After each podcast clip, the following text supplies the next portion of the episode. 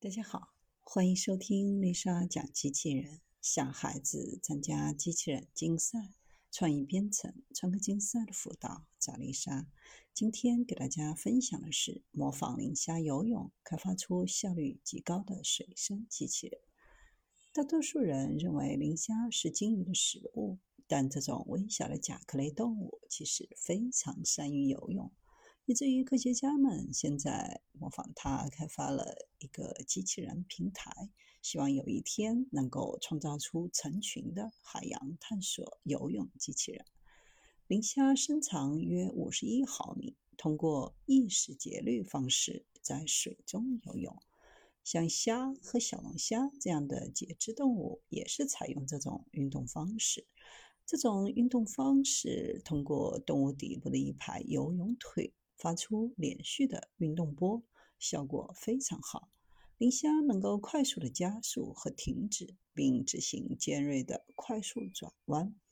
为了更好地了解磷虾游动的力学原理，罗德岛布朗大学和墨西哥国立自治大学的研究人员合作，创造了受磷虾启发的 PlayBot 机器人平台。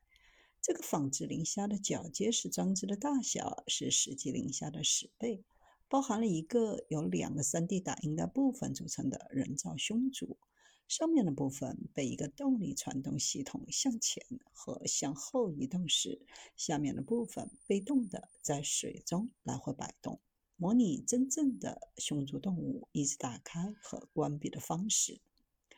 PlayBot 使人们能够以无可比拟的分辨率和控制力来研究游泳的所有方面，有助于了解水下的机动性能。虽然在建造完整的零下机器人之前，还需要进行更多的研究，PlayBot 已经帮助科学家弄清楚。磷虾在向前游动时如何能够产生升力？揭示当附属物在动力冲程中移动时，胸鳍与背部的低压区域提升升力的方式。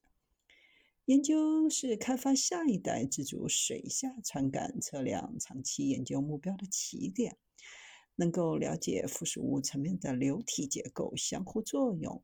使得大家能够对未来的设计做出更明智的选择和决定。